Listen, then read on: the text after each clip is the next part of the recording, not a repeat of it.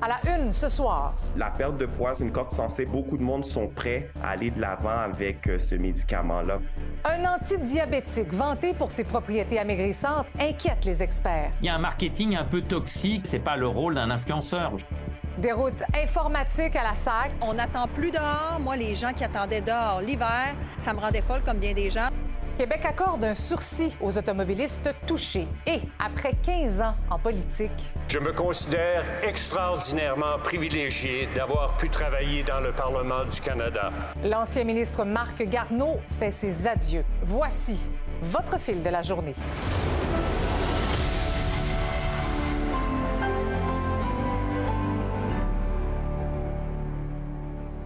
Bonsoir. Vous avez peut-être entendu parler du médicament Ozempic. C'est un traitement contre le diabète de type 2, mais qui aide aussi à la perte de poids. Ça agit en fait comme un coup de fin, un coupe-fin, pardon. Et euh, il y a plein de stars du web qui en vantent les mérites. Mais attention, ce n'est pas sans danger, vous le comprendrez.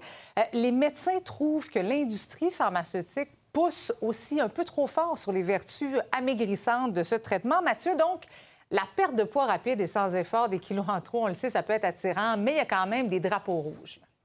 En fait, euh, Marie-Christine, je vais commencer par les fleurs. Euh, L'Ozempic, le sémaglutine, euh, c'est comme ça que s'appelle cette molécule-là, c'est un bon médicament. Il fonctionne bien pour traiter le diabète de type 2. Mm-hmm. Et les gens qui le prennent, c'est exact aussi, perdent en moyenne 15% de leur poids initial. Ça, c'est vrai, il faut qu'on le dise. Par contre, ça fonctionne pas pour tout le monde. Et ceux chez qui ça fonctionne, ça s'accompagne très souvent, et ça, c'est à peu près jamais dit, d'effets secondaires importants. Je t'en nomme quelques-uns. Nausées, diarrhée, vomissements, constipation, douleur abdominale, maux de tête et fatigue chronique. C'est d'ailleurs nommé régulièrement sur les réseaux sociaux. Alors, tout le monde aimerait maigrir sans effort. Malheureusement, il faut changer ses habitudes de vie parce que une fois qu'on cesse l'Ozempic, habituellement, le poids euh, revient comme si on ne l'avait jamais perdu. Et effectivement, c'est tous ces non-dits-là qui, euh, qui agacent les experts. Je te propose d'écouter le reportage que j'ai préparé aujourd'hui. J'ai juste demandé. J'ai demandé. Honnêtement, oui, on le voit sur les médias sociaux, la demande. Les gens euh, ont des questions par rapport à ça. Les gens sont intrigués. La perte de poids, c'est quelque chose, une corde sensée pour plusieurs personnes. Alors, beaucoup de monde sont prêts à aller de l'avant avec euh, ce médicament-là pour les aider à perdre du poids. Ça, c'est indéniable, oui. C'est vraiment devenu quelque chose où monsieur et madame tout le monde sont au courant. Je vois des gens arriver en me disant est-ce que je ne suis pas une indication à l'Ozempic Quand on voit les gens se vanter sur les réseaux sociaux d'avoir perdu 10, 15, même 20 livres, y compris des vedettes internationales comme Kim Kardashian ou Elon Musk, c'est normal que les gens veuillent un peu de miracle pour eux-mêmes. Mais en vérité, un peu tout le monde se trouve à jouer avec les émotions et les espoirs des gens qui sont en surpoids. Pour le patient, il est évident que la, pilule miracle ou le traitement miracle peut s'avérer être très intéressant là, euh, à terme pour pouvoir perdre du poids. Donc, euh, c'est comme si un petit peu on jouait sur la vulnérabilité euh, des patients pour faire la promotion de certaines molécules. Moi, j'ai des influenceurs qui m'ont contacté pour me demander comment parler de ça, ce dont je refuse. Je suis désolé, c'est pas le rôle d'un influenceur. Je sais que c'est pas facile d'accéder aux professionnels de la santé, mais c'est très clair qu'il y a actuellement une ambiance autour de l'Ozempic qui dépasse largement ses indications médicales. Les médecins déplorent le jeu des compagnies pharmaceutiques qui ne disent pas directement qu'Ozempic va faire perdre du poids, mais qui laissent les gens faire leurs propres recherches, si on peut dire, avec tout ce que ça implique. Il y a un marketing un peu toxique de ils peuvent pas dire dans le même moment l'Ozempic c'est pour le diabète, mais ils peuvent vous dire parlez-en à votre médecin. C'est une espèce d'arnaque intellectuelle là. Les compagnies pharmaceutiques euh, lancent l'idée euh, un bon médicament existe pour vous. Parlez-en à votre médecin. Donc, c'est sûr qu'on peut être un peu agacé parce que quand on arrive dans notre bureau euh, avec notre patient, il ben, faut qu'on vienne à ce moment-là, je dirais, mettre les points sur les i. Souvent, on est un peu surpris de voir euh, l'agressivité de certaines, euh, de, certaines compagnies pharmaceutiques.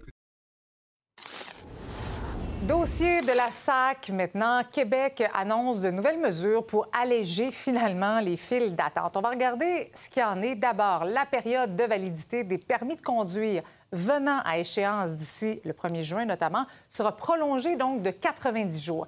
Celle des certificats d'immatriculation temporaire délivrée entre le 9 mars et le 8 avril va passer quant à elle de 10 à 60 jours. Et puis aussi, la validité des permis de conduire étrangers sera maintenue jusqu'au 29 août afin de donner un sursis à leur titulaire pour euh, présenter une demande de permis au Québec. Donc, ces nouvelles mesures-là ont été annoncées par la vice-première ministre et ministre des Transports, Geneviève Guilbeault, que j'ai rencontrée un petit peu plus tôt aujourd'hui.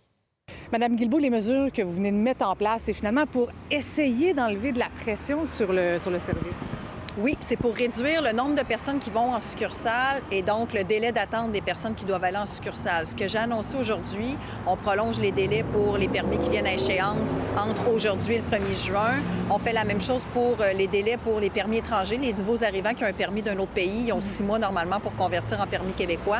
Et donc ceux qui sont dans leurs six mois en ce moment, on prolonge aussi jusqu'à la fin août. Et euh, les certificats d'immatriculation temporaire qu'on a quand on achète un nouveau véhicule, au lieu de 10 jours, vont être bons 60 jours. Fait que tout ça va répartir l'achalandage, va faire en sorte que les gens qui étaient obligés à court terme d'aller en centre de service, parce que c'est tous des services qu'on est obligé d'obtenir en personne, vont pouvoir étirer ça dans le temps. Alors, ça va réduire le nombre de personnes en succursale. On parle de 217 000 transactions par mois, normalement, qu'on va pouvoir, euh, dont on va pouvoir diminuer. Alors, ça devrait aider. Plus tout ce qu'on a annoncé, ce que j'ai annoncé dimanche dernier. Là, depuis lundi, on a 150 employés graduellement qui vont être euh, ajoutés. On n'attend plus dehors. Moi, les gens qui attendaient dehors l'hiver, ça me rendait folle comme bien des gens. Donc, il y a une, installation temporaire en Ribourassa. C'est là beaucoup, on n'avait pas de place pour avoir les gens dedans.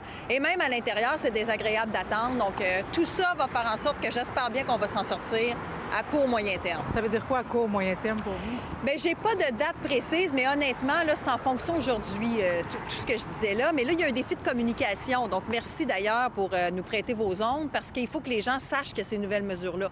Donc, les gens en ce moment là, qui ont leur permis qui vient échéance demain et la semaine prochaine jusqu'au 1er juin, vous avez trois mois de Donc, euh, quelqu'un qui vient échéance au mois de mai, il y a, jusqu'à la fin août. Donc, ne vous stressez plus. Puis des fois, on me dit les rendez-vous, je veux prendre mon rendez-vous en ligne, mais j'ai pas de rendez-vous avant le mois d'avril, le mois de mai c'est pas grave. Vous avez une extension et vous vous ferez pas arrêter, vous n'aurez pas de contravention. Et d'ailleurs, les gens qui reçoivent, qui reçoivent potentiellement des contraventions pour des infractions liées au permis pas renouvelé, au permis, euh, le, renouvellement qui n'aurait pas été inscrit, les immatriculations qui n'ont pas été régularisées, il y a en ce moment euh, un système qui a été mis en place où les gens ne seront pas pénalisés. Donc, si ils ont une contravention, normalement, ne sont pas obligés de la payer. On s'entend qu'il y a eu tout un cafouillage. Vous devez revenir d'urgence pratiquement de votre voyage en Europe.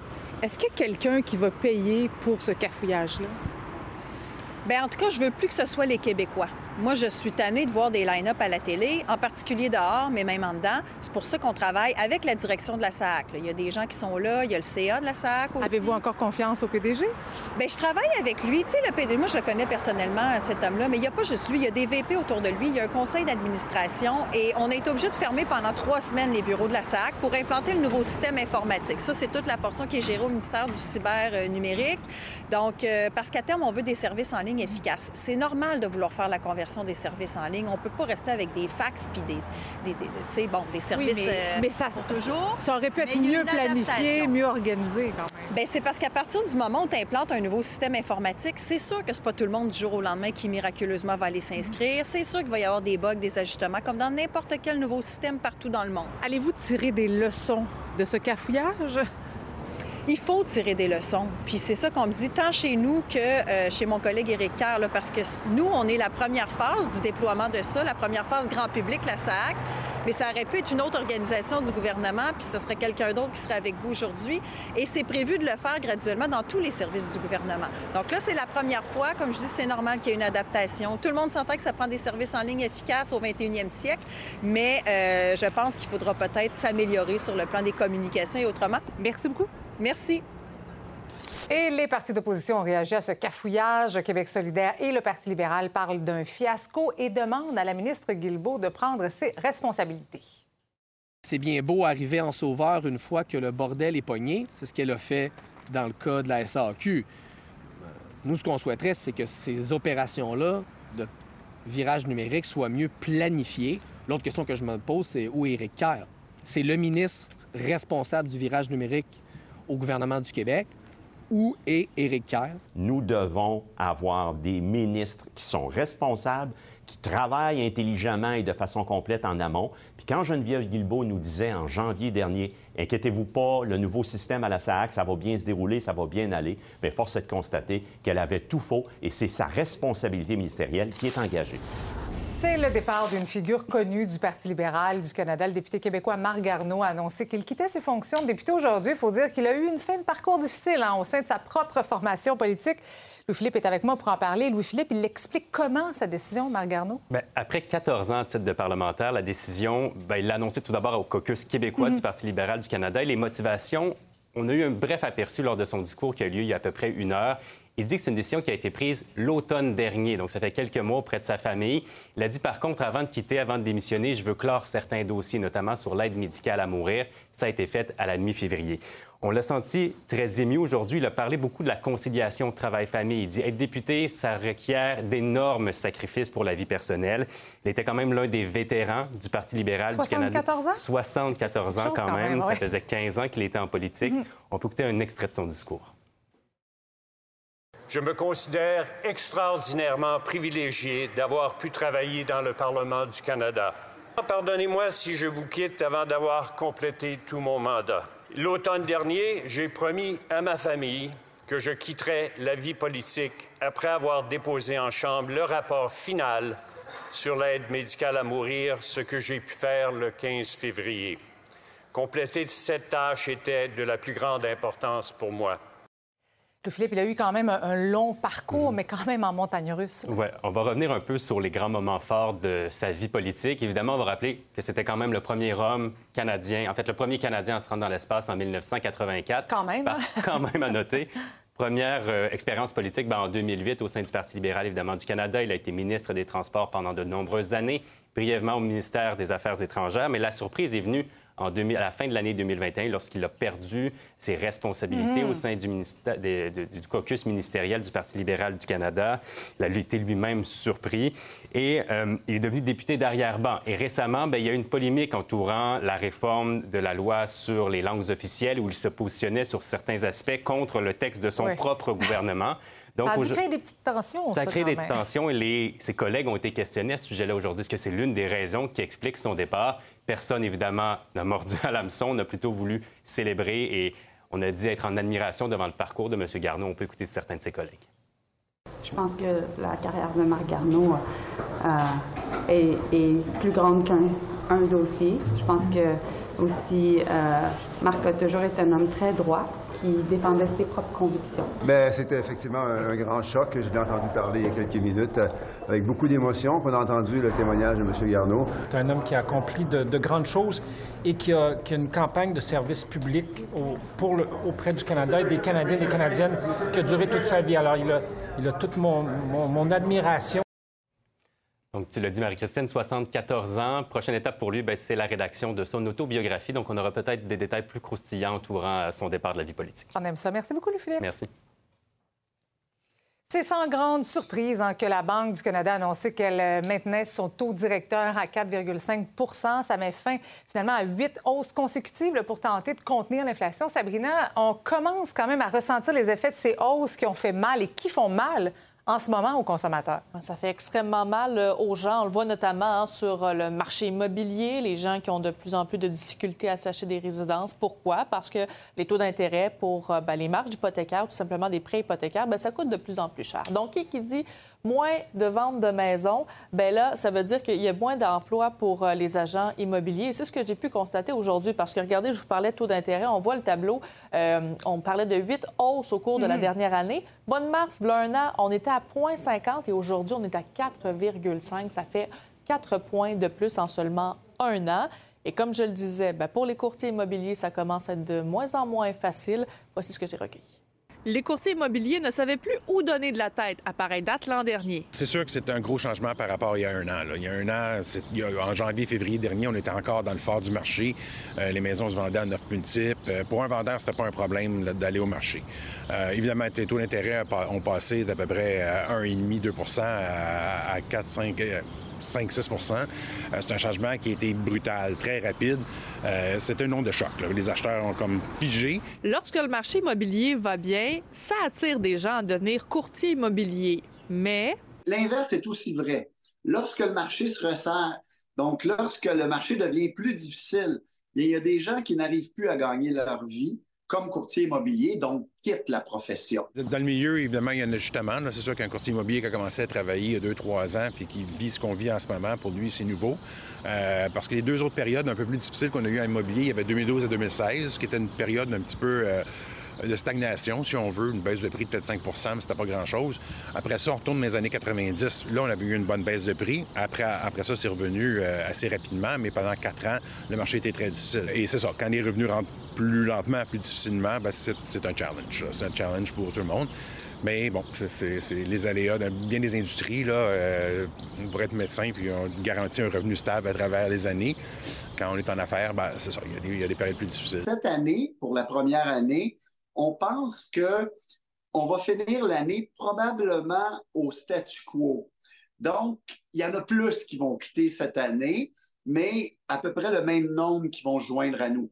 Mais quand on va le regarder sur des mois au centre de l'année, là, on va voir une plus grande perte mais on va compenser à l'automne, comme on fait à chaque année. Aujourd'hui, le taux directeur demeure à 4,5 points. Est-ce que ça va commencer à faire cesser la surchauffe immobilière? Le côté immobilier, on ne l'a pas encore pleinement senti parce que les hausses de taux ont commencé il y a un an, presque jour pour jour. Puis historiquement, on dit que ça prend à peu près ça un an pour commencer à voir les effets. Donc ça, ça peut devenir un impact de plus en plus fort là, dans les dans l'immobilier. Ceci dit, la pénurie immobilière reste tellement forte que la demande, la, la demande aussi est, forte. Donc, il euh, ne faut quand même pas avoir des attentes trop élevées là, par rapport à, des baisses de prix de l'immobilier. Je pense qu'on a déjà le pied dans un bon ralentissement immobilier et la plupart des acteurs économiques et les prévisionnistes s'entendent pour dire que ça va continuer, surtout dans les endroits où on a vu des bulles importantes euh, durant la pandémie. Donc le scénario médian pour 2023, euh, c'est effectivement que ça continue à descendre. C'est important d'être ici parce qu'on a vu, surtout dans la dernière année, énormément de, des droits des femmes régresser à travers le monde. Remise en question. Euh, remise en question. Fait que ça nous fait vraiment juste prendre conscience qu'il n'y a rien d'acquis. Oui, les droits des femmes ont reculé dans plusieurs pays et en ce 8 mars, on souligne à Montréal la lutte pour l'équité partout dans le monde, notamment pour le droit des femmes en Iran. Anaïs, tu te trouves à l'un des rassemblements qui rend hommage justement aux femmes de ce pays. Oui, puis c'est vraiment ce qui est en trame de fond du rassemblement d'aujourd'hui. Ce fameux slogan Femme, vie, liberté qui nous vient des femmes iraniennes là, qui militent, je le rappelle, depuis des mois, depuis la mort de Massa Amini. Mais c'est pas tout. On peut le voir, il y a une bonne il y a plusieurs centaines de personnes mhm. derrière moi qui militent pour toutes sortes de causes, des causes internationales. Et ça, ça revient beaucoup à plein de gens à qui j'ai parlé. Il faut s'intéresser à euh, la condition des femmes ailleurs. La cause iranienne est revenue, notamment, euh, j'ai parlé à une députée de Québec solidaire. Les Iraniennes, le combat qu'elles mènent aujourd'hui est un combat extraordinaire qui nous donne euh, une leçon de courage inouï où elles le font avec les femmes et les hommes main dans la main pour leur liberté, pour la vie et euh, c'est fameux. Donc, je ne peux que dire femme, vie, liberté. Et chez nous aussi, il faut le dire, la lutte n'est pas terminée. Oui, on a entendu une représentante de femmes autochtones du Québec qui dit que les femmes autochtones sont 12 euh, fois plus euh, menacées de mourir que, les femmes euh, québécoises en général. C'est un problème, mais aussi, on sait qu'en 2022, l'écart salarial entre les femmes et les hommes est de 10 encore. Ça enrage beaucoup de femmes à qui j'ai parlé ici. ce qu'on m'a aussi dit, c'est que là, on, se rend vers les bureaux de François Legault. On veut marteler que le féminisme intersectionnel qui fait beaucoup euh, jasé, coulé d'encre, euh, ben, c'est important. Je laisse entendre plusieurs femmes à qui j'ai pu parler euh, il y a quelques minutes. Il y en a beaucoup des enjeux pour les femmes. On n'est jamais sûr de nos acquis. beaucoup des droits des femmes sont toujours remis en question. Ben, on est là parce que tant que la lutte sera finie, on va continuer. La lutte pour l'égalité, pour l'équité pour toutes les femmes. Pour moi, ça serait super important euh, de souligner aujourd'hui qu'il y a un manque de représentativité euh, des femmes euh, dans les sphères de pouvoir, qu'il y a une implication énorme au niveau de tout ce qui se passe sur le plan social. Marie-Christine, il n'y avait pas que des femmes, il y a aussi beaucoup d'hommes à qui j'ai parlé qui ont dit c'est important pour nous de montrer notre solidarité, preuve que les choses euh, changent euh, petit à petit. C'est important, oui. Bien, merci beaucoup, Anaïs. Merci. Un petit voyage sous le soleil du Mexique, c'est tentant, mais attention, Ottawa vous met en garde. On vous explique pourquoi au retour.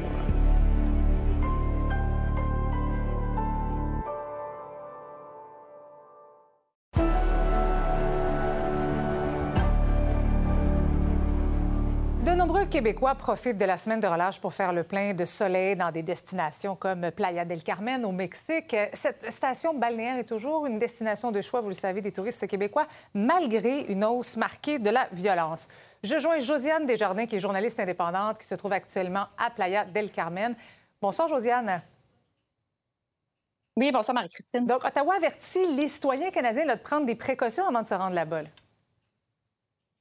Oui, absolument. C'est un avertissement qui est en vigueur déjà depuis un bon moment pour l'ensemble du Mexique. On invite les voyageurs à faire preuve de grande prudence. Et ce, partout au Mexique, il y a évidemment aussi des avertissements régionaux, entre autres pour l'État du, euh, Sinaloa, pardon, où il y a eu, euh, il y a eu l'arrestation du fils du narcotrafiquant El Chapo, mmh. très connu donc ça, ça s'est produit, euh, ça s'est produit en janvier.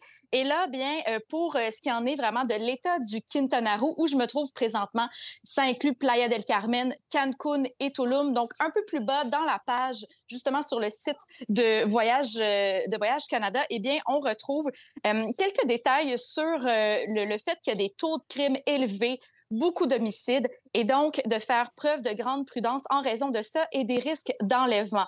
Alors, euh, et, dans mmh. cette situation-là, il ne faut pas prendre les choses à la légère, évidemment. Et euh, Marie-Christine, il y a quelque chose qui est différent du côté des États-Unis sur leur site. Ils ont une liste beaucoup plus exhaustive, donc par catégorie. Et tout juste avant le Spring Break, ben, ils ont émis un nouvel avertissement plus, plus clair, plus défini pour le Quintana Roo. Donc, en raison des crimes, des, des, des, de, le taux euh, assez élevé, les risques aussi euh, de kidnapping. Donc, cet avertissement-là qui, disons, est, apparu et plus clair. Et euh, tout récemment, donc, depuis les derniers jours et même justement hier, il y a eu euh, un, justement, le, on a retrouvé, on a retrouvé Marie-Christine deux, euh, les deux Américains morts qui avaient été enlevés, donc quelques jours plus tôt. Donc euh, deux morts et deux vivants qui ont survécu malgré tout à cette situation-là. Donc il y a ça qui arrive, mais si on revient un peu plus de notre côté, donc à Playa del Carmen et, et dans la région, Bien, dans les dernières semaines, il y a eu, euh, il y a eu tout de même 10, au moins, au moins 10 Mexicains qui sont morts dans des circonstances nébuleuses. Il y a entre autres quatre corps qui ont été retrouvés avec des marques de torture euh, dans les dernières semaines. Des employés qui travaillaient pour un bureau euh, municipal qui veille sur l'encadrement des lois pour la vente et la consommation de drogue. Oui. Les Québécois que tu as rencontrés, est-ce qu'ils semblent stressés ou effrayés par ce que tu nous racontes en ce moment? Non, justement, c'est tout, euh, tout ce contexte-là, euh, le climat de violence, bien, on ne le ressent pas au quotidien. Euh, c'est ça qui est particulier. Et aussi, ben, on a beau, par exemple, se promener sur la 5e avenue, qui est vraiment un secteur mmh populaire à Playa del Carmen, où les touristes ne cessent d'affluer. On entend beaucoup l'accent québécois aussi, je, peux, je peux le confirmer. Et, et, mmh. donc, justement, ça nous démontre qu'il y, y a une présence très massive aussi de policiers et des effectifs de l'armée qui euh, justement euh, contribue en quelque sorte à euh, peut-être avoir un, disons, un climat de sécurité mmh ou une impression que, que, tout est sous contrôle. Donc, les Québécois que j'ai rencontrés aussi m'ont fait part de cette, de cette impression-là et du fait qu'ils se sentent vraiment en sécurité malgré les derniers événements et ceux aussi des dernières années où il y a eu des touristes et, et entre autres des Canadiens qui ont été impliqués. Oui, je comprends bien. Je suis un petit peu jalouse de votre décor. Merci beaucoup, Josiane. Merci. Josiane Desjardins, je vous donne rendez-vous sur notre site Internet nouveau.info.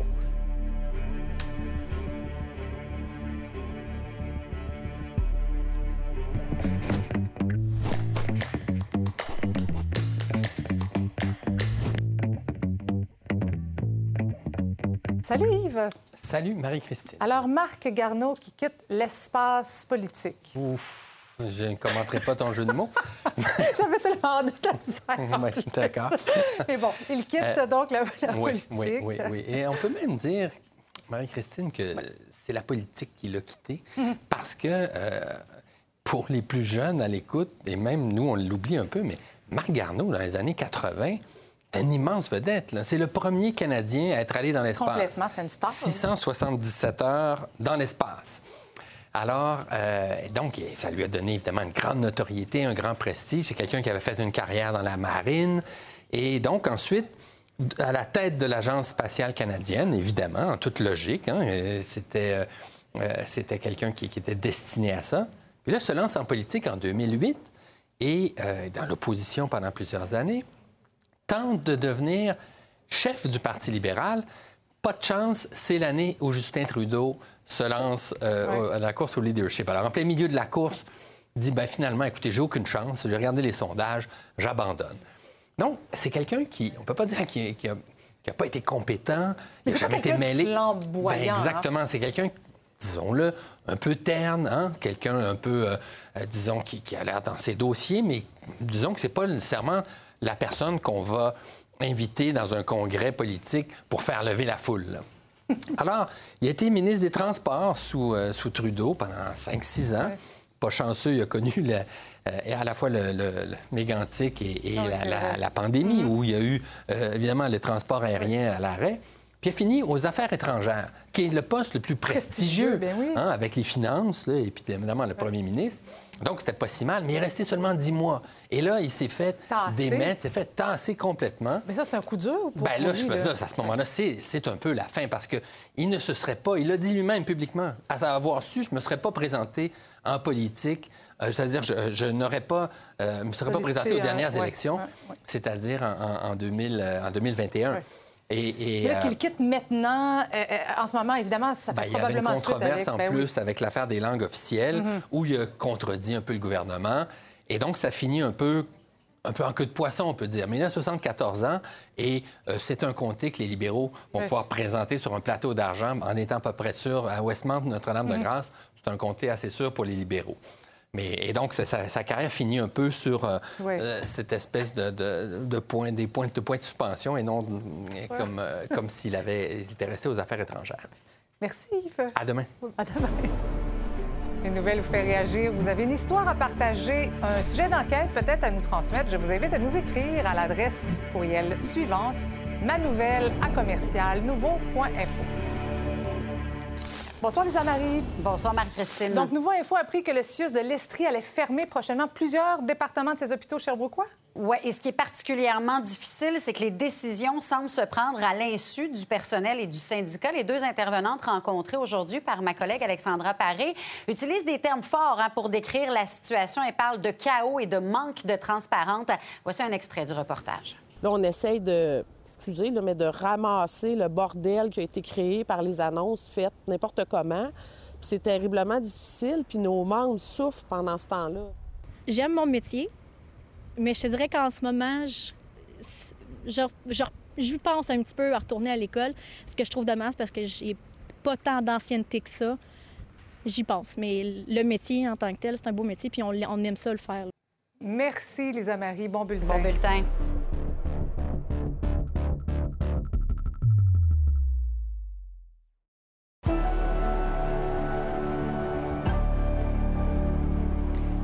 Sait que les armes à feu imprimées en 3D, euh, c'est un fléau. Un jeune homme de 20 ans a été arrêté hier dans les Laurentides. Marie-Michel, les policiers ont trouvé de la drogue lors de la perquisition et aussi une imprimante 3D. Oui, Marc-Antoine euh, Racine était dans la mire des enquêteurs de la Sûreté du Québec depuis un bon moment déjà, mais pour une histoire de stupéfiants. Et lorsque les enquêteurs sont arrivés à son domicile, surprise, ils ont retrouvé une imprimante 3D, des munitions et plusieurs carcasses d'armes à feu. Et l'individu en question est connu des policiers. Il s'affiche même sur les réseaux sociaux avec une arme à feu. On n'est pas capable de savoir s'il s'agit d'une vraie arme à feu ou s'il s'agit d'une arme à feu imprimée en 3D. Quoi qu'il en soit, euh, and Grosse trouvaille du côté des enquêteurs à l'intérieur du domicile de ce jeune homme qui habite sur la rue Filion à Mont-Tremblant. Sa petite amie, âgée euh, de 16 ans, me dit-on, a également été euh, arrêtée. Elle a été remise en liberté pour la suite des procédures. Elle pourrait faire face à des accusations. Euh, Marc-André Racine, tant qu'à lui, a comparu aujourd'hui au palais de justice pour des accusations reliées à la possession et de la vente de cannabis illicite. Il n'y a pas encore d'accusations reliées en matière d'armes à feu. Ça pourrait arriver vendredi. Il pourrait être Mhm. accusé donc de euh, possession, distribution, fabrication euh, d'armes à feu. Et comme je le disais, il a un lourd passé le criminel. Même s'il a 20 ans, il a déjà été incarcéré pour une histoire de vol de voiture entrée par infraction. Et là, pour l'instant, il y a des accusations de menaces, menaces de mort et d'harcèlement également qui pèsent contre lui. Mais c'est quand même assez rare, là, des perquisitions et des arrestations quand on parle d'armes imprimées en 3D. Oui, on en parle de plus en plus parce que c'est un véritable fléau aux États-Unis.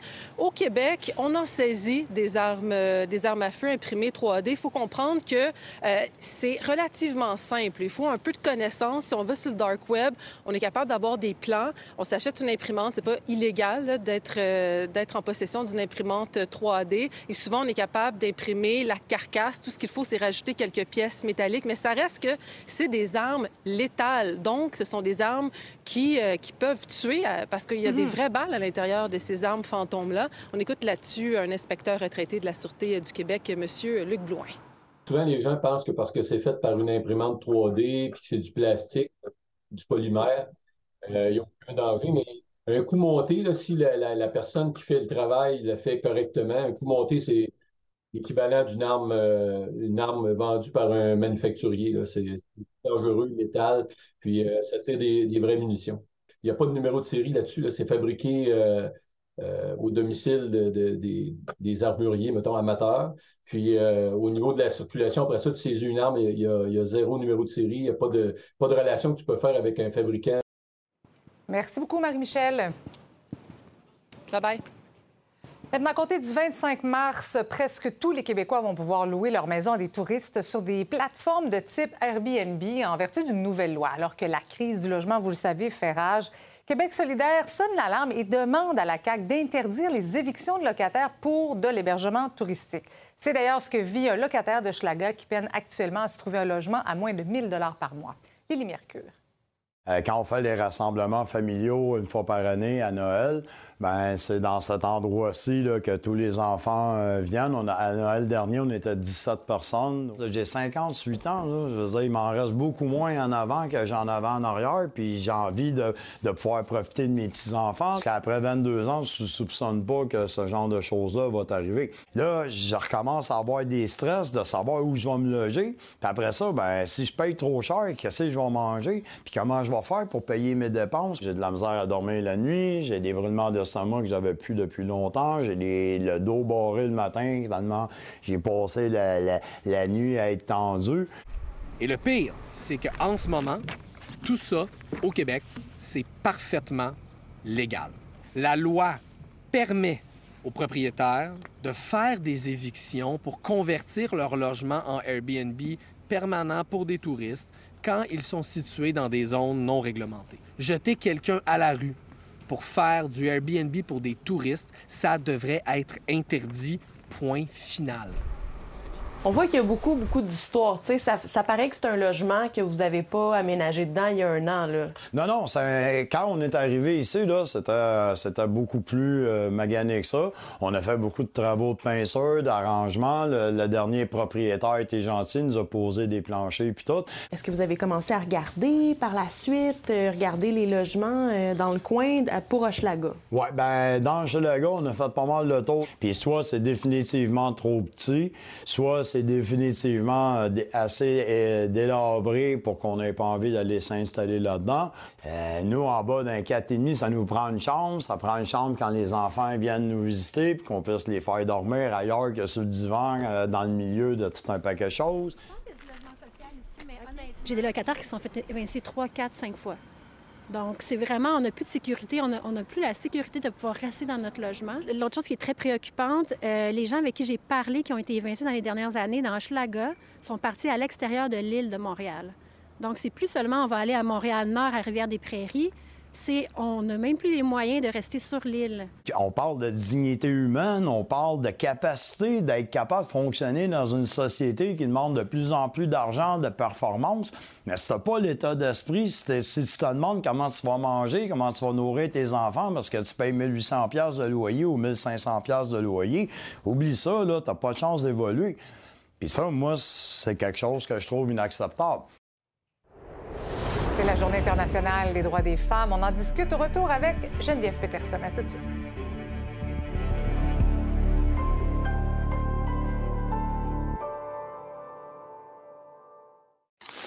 C'est le 8 mars, Journée internationale des droits des femmes. On va aborder plusieurs aspects. D'abord, le regroupement des maisons pour femmes victimes de violences conjugales lance un nouvel outil de sensibilisation destiné aux femmes pour les sensibiliser à la réalité de ce qu'on appelle le contrôle coercitif. Donc, le harcèlement, la surveillance, les menaces, les insultes, ce sont aussi des exemples de violences conjugales.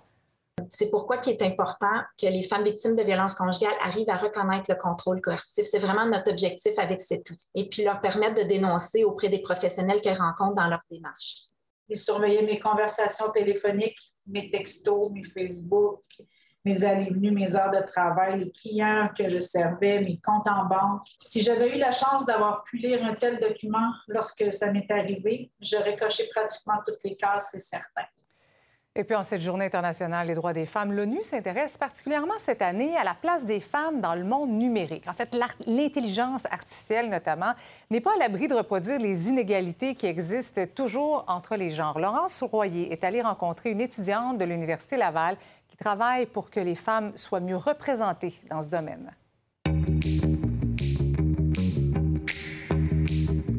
Sandrine Blédeschêne.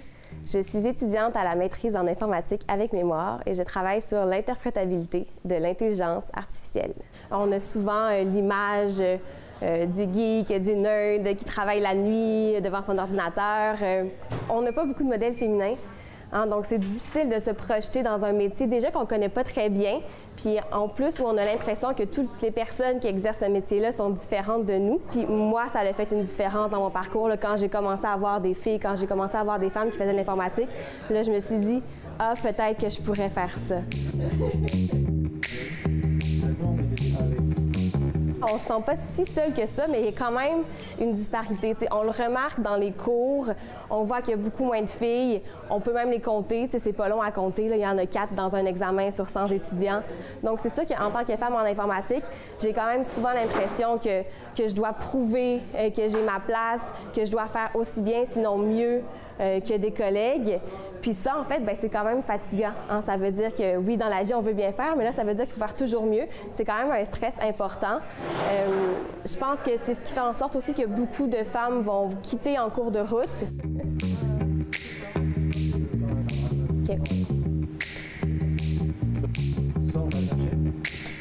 Bien, souvent, les algorithmes d'intelligence artificielle, pour apprendre, on apprend sur un ensemble de données. Donc, on va prendre des exemples de la vraie vie, puis on va demander à l'algorithme de nous expliquer un peu ce qui se passe euh, et de faire des prédictions. C'est souvent le groupe des femmes qui est pénalisé. Donc, si on apprend que sur des exemples euh, masculins, bien, c'est sûr qu'après ça, quand on va tenter de prédire un phénomène sur des exemples féminins, ça risque de moins bien fonctionner. Si on utilise euh, des algorithmes pour décider qui va avoir un prêt à la banque, par exemple, puis que les femmes, historiquement, on leur, on leur accordait pas de prêt euh, si elles n'étaient pas mariées, par exemple, bien, ça va pénaliser les femmes encore aujourd'hui. Même si c'est plus des pratiques sociales qu'on utilise, l'algorithme a appris euh, ces comportements-là. C'est sûr que tu sais, déjà avoir plus de femmes qui font l'intelligence artificielle, ça nous permettrait hein, d'identifier ces biais-là beaucoup plus tôt dans le processus, ou même de s'assurer d'avoir des données qui sont représentatives de la société. Fait que déjà ça, euh, avoir plus de femmes en IA, ça serait vraiment bénéfique pour l'industrie et pour la société. Je suis accompagnée de notre collaboratrice Geneviève Peterson. Bonsoir, Geneviève. Salut, Marie-Christine. C'est intéressant comme, comme témoignage de voir cette femme donc, qui s'épanouit dans, dans un milieu qui est peut-être un peu plus touché ou, ou- ou plus occupé par euh, des hommes. Il faut dire qu'au Québec, on est quand même chanceux si on se compare à d'autres euh, pays, mais il y a quand même du chemin encore à faire ici. Bien, c'est-à-dire que les grands acquis comme le droit de vote euh, puis un espoir de parité, je pense qu'on est en train de traverser ça. Moi, je me plais à dire que ce qui reste à faire, Euh, évidemment, si on toutes les questions de violence conjugale, parce que les femmes sont encore majoritairement victimes de violences, des crimes violents, c'est le petit fignolage comme ça.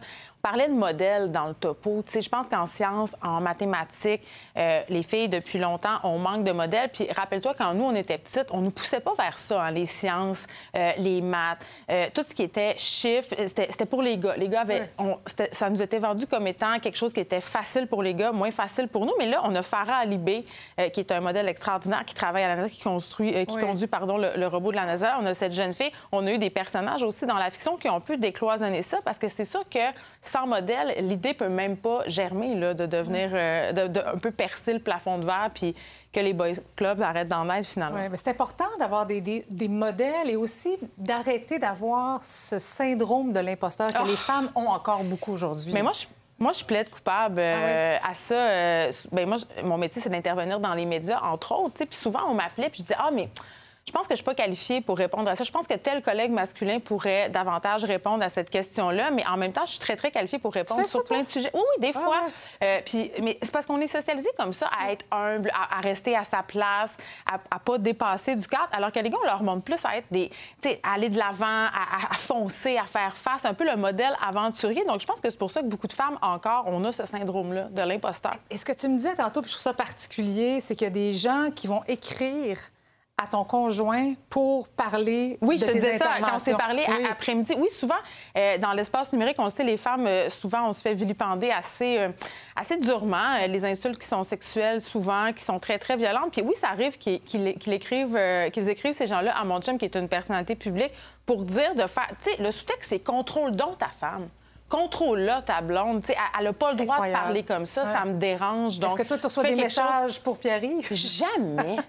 Jamais. Si je reçois des messages pour Pierre, c'est pour me dire Ah, j'ai tellement aimé son intervention à, à tel endroit. Non, Ouais, c'est pas, ça va pareil. pas dans les deux sens. Bon, bien écoute, toute une réflexion. Merci beaucoup d'avoir été avec nous ce soir. C'est toujours un plaisir. Merci à toi. Merci. Puis justement, euh, euh, je vous montre un exemple quand même inspirant euh, en cette journée du 8 mars. Trois sœurs qui gagnent tout sur leur passage en patinage de vitesse. Il y a eu, évidemment, vous vous en rappelez, les Dufour-Lapointe en ski acrobatique. Et il y a maintenant les Jolies. Erika et les jumelles Ariane et Justine sont devenues les toutes premières sœurs à remporter l'épreuve du relais aux Jeux du Québec. Alice Trahan nous les présente. Elles étaient troisième au départ de ce 2000 mètres. Et mal- même s'il fait, voilà, le virage, et après ce virage, dès le relais, elle s'empare du premier rang. On méritait vraiment ma- marquer l'histoire des Jeux du Québec. C'était jamais arrivé, puis sûrement que ça arri- arrivera peut-être pas. J'ai été émue, j'étais vraiment contente, puis j'avais pas de mots. là. Moi, c'était ma première fois. J'étais un peu stressée au début quand ça allait se passer. Irka nous a un peu rassurés, vu que c'était ses deuxièmes. Elle savait un peu que ça, comment ça allait fonctionner.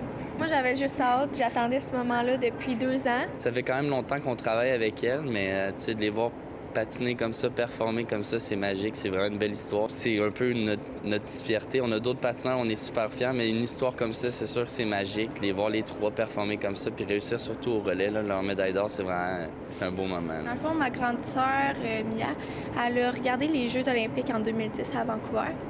Puis euh, elle a découvert le patinage de vitesse. Ça a tenté d'essayer. Fait a, elle a commencé au club à Saint-Tite. Puis on a les trois suivis après. Puis euh, c'est comme ça que la passion a commencé dans la famille. C'est vraiment l'adrénaline, la vitesse. Puis euh, c'est. C'est pas un sport que tu manques d'action. c'est vraiment le fun. Moi, j'aime le fait qu'en pratique, on est vraiment une équipe, mais en compétition, on est vraiment tout seul. C'est on est tout seul à nous-mêmes. Je pense pas qu'on a à les motiver. Rendus où ils sont, c'est vraiment, ça vient d'eux. Ils ont la passion, ils ont la flamme. euh, ils ont pas de problème à se lever le matin pour venir sur la glace. Puis, ben, nous, on est juste là pour les accompagner dans le processus pour qu'ils puissent performer.